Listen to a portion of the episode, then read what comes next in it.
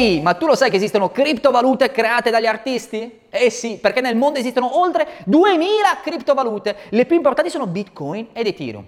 La prima è Oblomo Coin. Secondo l'artista multimediale sloveno Sasa Sediacek è possibile dare valore alla pigrizia. Eh sì, meno fai e più vieni pagato nella criptovaluta. La seconda criptovaluta è Zanni Coin. Nel 2018 l'artista italiano Carlo Zanni, interessato alle dinamiche economiche del mercato dell'arte, ha creato la Zanni, una valuta che si appoggia su Ethereum con un valore che fluttua in base a quello dell'ETH. La terza ed infine è Jonas Land Token.